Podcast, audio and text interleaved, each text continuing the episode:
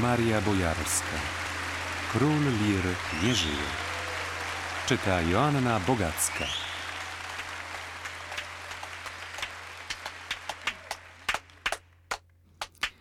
Nikt nigdy nie dowie się prawdy o teatrze na woli. Nikt nie sprawdzi, kiedy z widownią naprawdę było kiepsko, a kiedy zbyt licznej jak na bojkot frekwencji potrafiono zaradzić. Nikt nie dojdzie, jak to się działo, że normalni ludzie odchodzili od kasy z kwitkiem, czyli z informacją, że nie ma już biletów, podczas gdy wieczorem na spektaklu nudziła się wiejska wycieczka.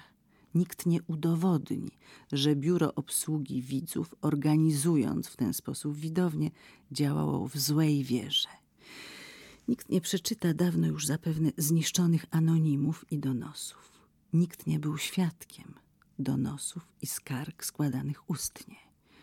Nikt nie jest winien temu, że NIK w trosce o socjalistyczną praworządność wciąż prowadził w teatrze na woli drobiazgowe dochodzenie, szukając dowodów na dyrektorskie nadużycia.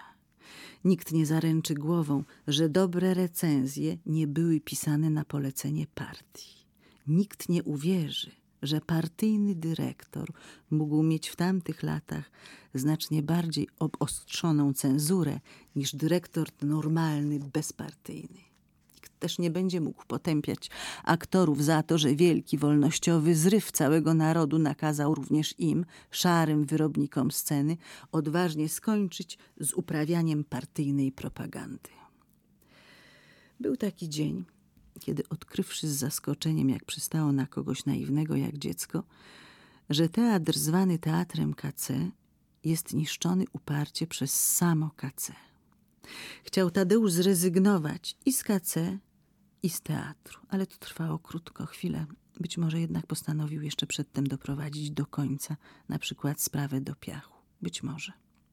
A potem Potem było zaskoczenie jeszcze większe, jeszcze bardziej naiwne. Potem było odkrycie, że aktorzy teatru na woli uznają swój repertuar, ten wywalczony, wyżebrany, wyszantażowany dzisią chytrością repertuar za partyjną propagandę, którą partyjny kacyk, to od skrótu kace, kazał im uprawiać jako dyrektor, bo tak mu przecież kazała partia i mają tego dość.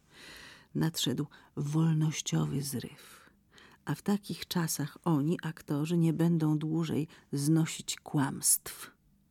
Koniec z wymuszonym podlizywaniem się władzy w jakiś tam, gdy rozum śpi, protokole z pewnego posiedzenia, przedstawieniu Hamleta we wsi Głucha Dolna, życiu Galileusza, wcześniaku, niebezpiecznie panie Mochnacki czy do piachu, żeby nie wspomnieć już o ulicach sytych koniec z proponowanym nadal lizusowskim repertuarem w postaci dwóch głów ptaka Terleckiego, mandatu Erdmana, a zwłaszcza Róży Żeromskiego.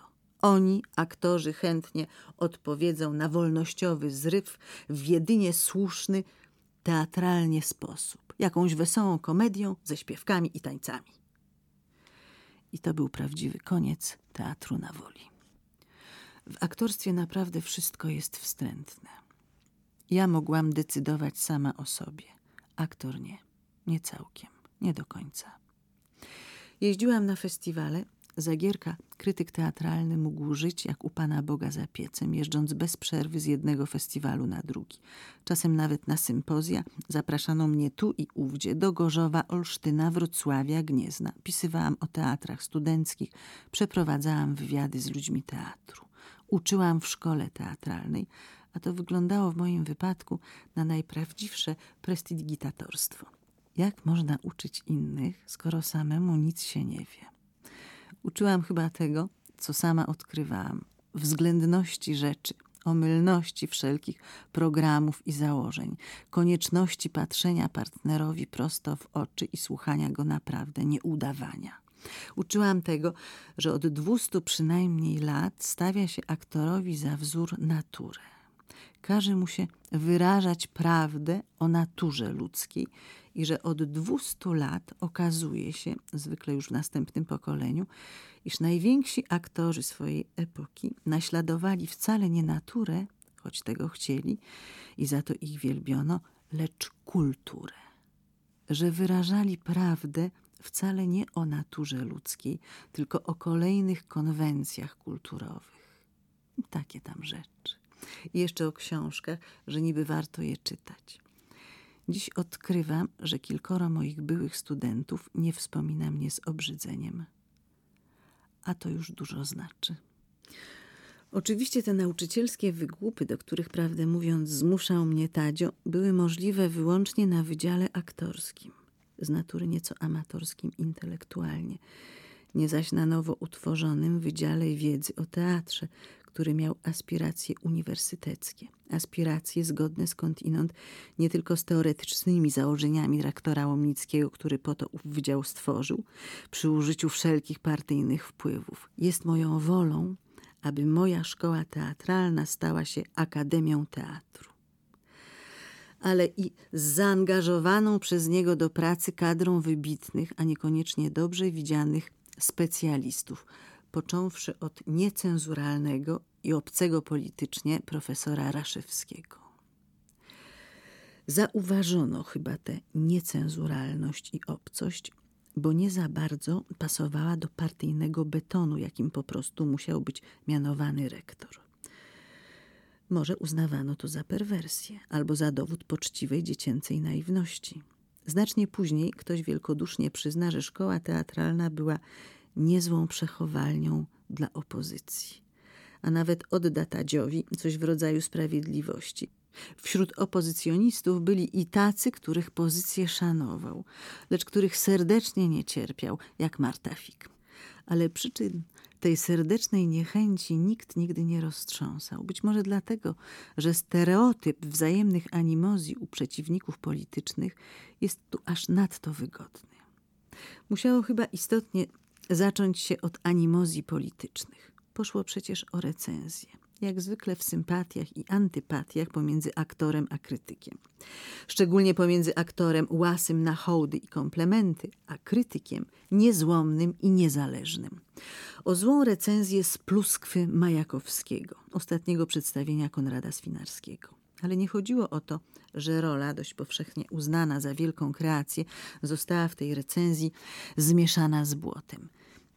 Na tym w końcu polega niezależność i niezłomność, że krytyk nie ulega stadnym opiniom. Za to można krytyka nie lubić, ale ma się do niego szacunek. Tymczasem Tadeusz, wbrew pozorom, nie szanował Marty Fik, choć cenił, a jakże jej intelekt, ale nie szanował dlatego, że nie wystarczyło jej źle napisać o roli Prysypkina.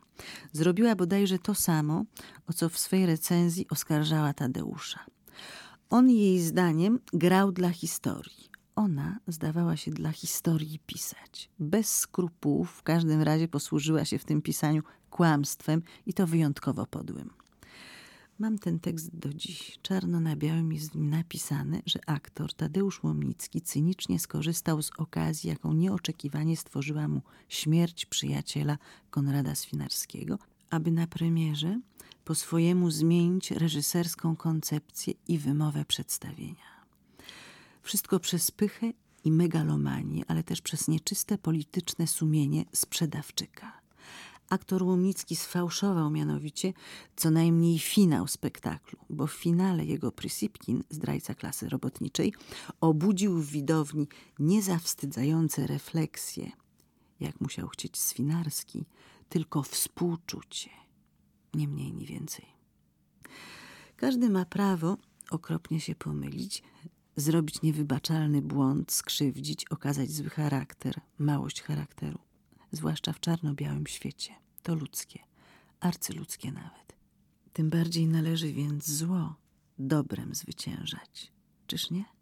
Z zimną krwią przyjął Tadeusz właśnie z rąk Marty Fik Nagrodę Solidarności w kilka lat później, w 1984 roku.